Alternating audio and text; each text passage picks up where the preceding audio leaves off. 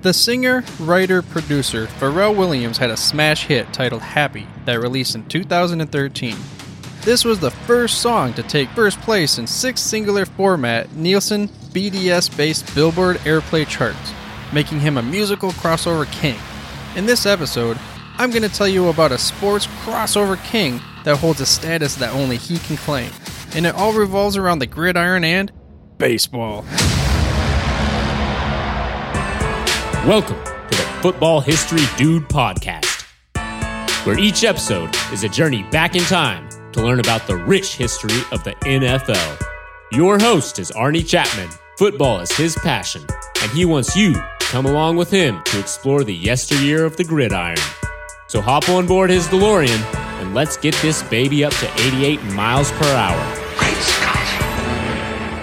So this time as we step up for DeLorean, the date is October 31st, 1900, and we are in Keytesville, Missouri.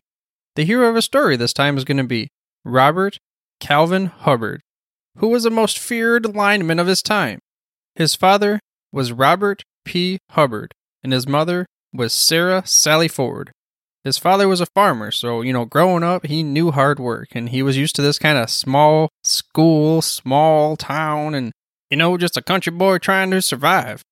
But speaking of surviving, he, uh, a little school that he went to, he only had 30 students in his school, and he would graduate from Keytesville High School. But in the between there, he attended uh, nearby Glasgow High School for one year because his local school did not have any football. And he loved football as a kid. In fact, he was at the age of 14 already 200 pounds. So this is a big dude. At 14 nowadays is pretty big if you're 200 pounds, but back then in the 1900s, that's like just the early 1900s. That's crazy.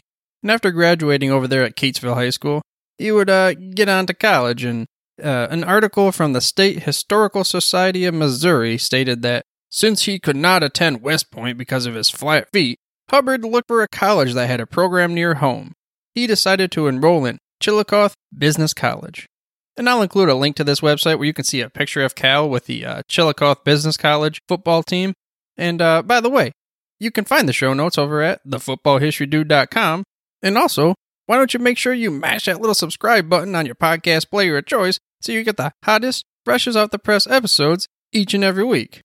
But getting back to his college days, he did not spend a whole lot of time there at Chillicothe Business College because in 1922, he would meet a gentleman by the name of Alvin Bo McMillin, who was a college All American quarterback and coach for Centenary College in Shreveport, Louisiana.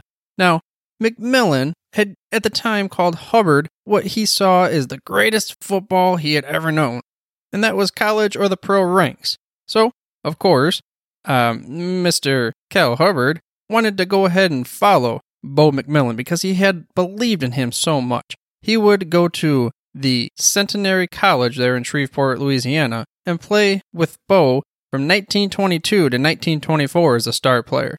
Now, at this time, it stated that he was 6 foot 2 inches and 250 pounds. Now, this is a huge specimen back in the 1920s. But what was even more impressive, they said that he ran 100 yards in 11 seconds. Now, dude, that was just an insane spark freak score if you're that big at the time to be able to run that fast. So, kind of imagine the legend, you know, the Paul Bunyan. Sometimes, you know, the publicity documents stated that he was six foot five inches. So I don't really know for sure what was the truth, but on the Pro Football Hall of Fame, he was listed at six foot two inches and 250 pounds. But again, the legend of Paul Bunyan, which must have just been blown out of proportion to which when you figured you got to play against this guy, you're probably shaking in your britches a little bit, getting kind of scared. But he would only play there from, like I said, 1922 to 1924. Then he would follow Bo McMillin to Geneva College in Beaver Falls, Pennsylvania. Now, unfortunately, he had to sit out the 1925 season due to Geneva's eligibility rules. You know, he must have maybe got there too late or something like that. But he would return in 1926 to play for the Geneva College. Now, in this year, he helped Geneva to a historic win over Harvard, which at the time was a powerhouse team. Now they beat them 16 to 7, which wasn't like a dominating performance, but when you're that massive of an underdog, it's kind of like a, you know, Division 3 school or something going into a D1 class, uh, I don't know, University of Michigan, Ohio State, Alabama, that kind of thing, and, you know, putting a whooping up to them, even if it's only by eight or nine points, in their house. So, yeah, it was a big deal at the time. But then he would move on to the professional ranks. He would sign with the New York Giants as a rookie for the 1927 season. And to give you a perspective of the impact that he had on his rookie season, the Pro Football Hall of Fame website said that he made a good Giants team great. Now, the Giants at the time had a plethora of tackles, so they would inevitably move him to the end position on offense and then linebacker on defense, where he kind of pioneered the modern day middle linebacker position. And uh, to kind of give you a perspective again of the impact that he had there in that 1927 rookie season, let's go to the official NFL records, which didn't really uh, start happening until after the 1932 season, so a lot of the stuff before 1932 is a little bit hazy. However, the fewest points allowed in a season, kind of like the rundown goes as such. The third place team was Detroit in 1934, where they only let up 59 points the entire season. The second place team was Brooklyn in 1933. Now they only let up 54 points. And the first place team, the 1932 Chicago Bears, they only gave up 44 points in the entire season. But let's go to 1927, taking you back here in the DeLorean. The Giants behind Cal Hubbard and the other Hall of Famer on the team, Steve Owen. They would play 13 games in 1927. And of those 13 games, 10 times, they shut out the team. They shut out the other team. Zero points. Zilch, zada, nada. You ain't getting past this line. That 1927 team, remember, I told you, the official record, 1932 Chicago Bears, they gave up 44 points. But in 1927, the New York Giants only gave up in 13 games 20 total points, en route to, of course, winning their first NFL title. And Cal Hubbard, who played middle linebacker and pioneered the position, was at the center of it all. But he would only play for the Giants for two seasons. And he won All League both times. But, like we said at the beginning of the episode, this dude, small town boy, he did not like the big city lights, so he requested to be traded to the Green Bay Packers so he could get out of the big city.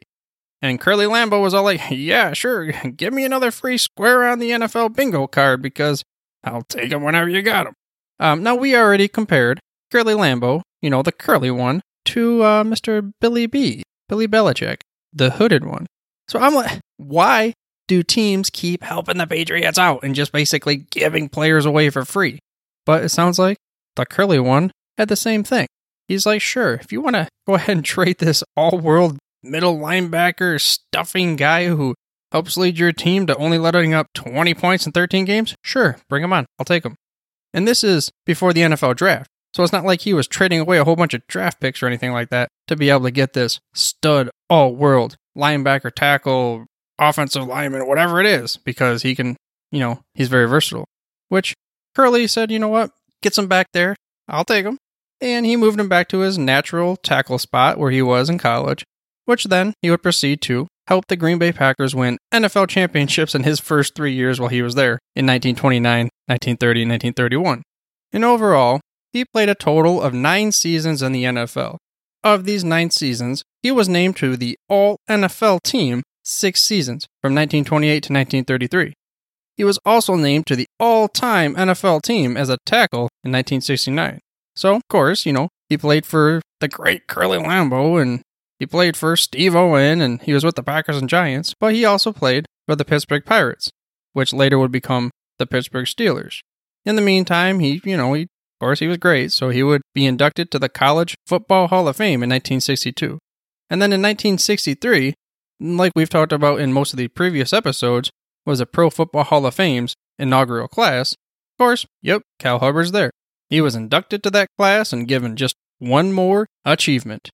But when asked about his achievements, uh, there's a kind of a little quote that he had that it went as such I'm just a big old country boy who hated to sit on the sidelines. I wanted to be in the middle of the action. And in the middle of the action, he was, sitting there in tackle, middle linebacker, offensive guard, whatever it may be. He's right there on the offense or defensive side, which, again, like we talked about before, he was a true 60 minute player. He ain't getting no reps, he ain't getting no breaks. He's just sitting there every single time he's on the field. and he's contributing to winning a victory, to winning a championship, which, of course, like we talked about, he helped the Giants and then the Packers for those three seasons. But then at some point in time, you, you gotta figure you're gonna retire. And here's a quote that kind of summed up from him why he decided to retire. And it went as such I've taken enough beatings for one man. Not that I couldn't take some more. It's not fat nor rage that's driving me out. I've just had enough shoving and kicking around. Now he also was a coach. 1934 he coached the Texas A&M University. And then he would go back to his alma mater, Geneva College, from 1941 to 1942 to be their head coach. All the while, this is something we didn't talk about, kind of reverting back to the beginning of the episode where we talked about a crossover sport and revolving around baseball. Now, in 1928, Cal decided to start picking up another professional sport. In the offseason, he would umpire minor league baseball games. And on a certain particular website, I don't want to give it away yet because that's kind of the, the catch here. Uh, it's speculated that he had a 2010 vision, which it's like, what, an eagle or a hawk or something? What do you got going on there?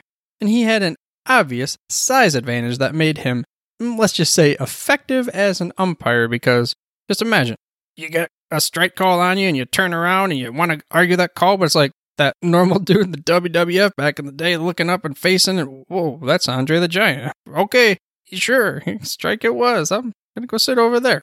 But he also knew the rules to no end, and they said that the players, the coaches, administrators, the fans, they were all very impressed at how well he understood the rules of the game. Like I said, he had a keen eye, supposedly 2010 vision. And speaking of a keen eye, how about you show your vision for a perfect lineup on DraftKings by signing up today? Envision your own team's dominance by heading to the footballhistorydude.com slash DraftKings for a free entry your chance at glory. Again, that's the footballhistorydude.com slash DraftKings. But getting back to baseball and his umpire. Now, although he had an intimidating size, it was said that he did not toss out that many players. And a quote kind of explaining the reasoning behind this from uh, Cal Hubbard himself goes as such The best umpire is one who can handle a difficult situation and keep players in the game. However, you've got to know the rules. But like I said, he was known as a guy himself who knew the rules, which is one reason why in 1936 he was called up to umpire games in the American League. Now, this is the big leagues, the majors, where he would become an umpire for 16 seasons he would also officiate four World Series and three different All Star games. The only reason why he only had 16 seasons was because on 1951, during a hunting trip, a ricocheting pellet from another hunter's shotgun would injure one of his eyes. So he was no longer able to umpire because he didn't have that perfect vision anymore. But the American League recognized that he had a unique perspective of the game, as well as a knowledge of which could not be compared. And he had the respect from the other umpires in the league. So the American League was quick to scoop him back up. They made him an assistant supervisor of the umpires. Then in 1953, they made him the supervisor, basically, of all the umpires. Course, uh, the story has to keep going on, and in 1958, they appointed him the umpire in chief of the American League. So he was this dominating football player on the field. Now he's transitioned into professional baseball as an umpire who was making all the great calls. But then he has an injury, and he's not going to stop there. He goes into basically management and administration, where he ended up serving a 17 year tenure as a supervisor of the umpires, where, among many other things, he established clearly defined roles and field positions. He also helped Emmett Ashford become the first African American umpire to work in the major leagues. With that being said, Cal Hubbard passed away on October 17th of 1977 at the age of 76.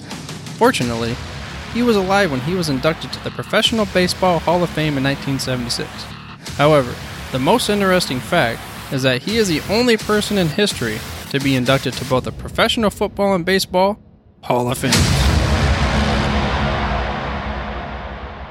I hope you enjoyed this episode of the Football History Dude and were able to gain some knowledge nuggets of one of the most versatile professional sports contributors of all time. In the next episode, we're going to cover another member of the inaugural Pro Football Hall of Fame class of 1963.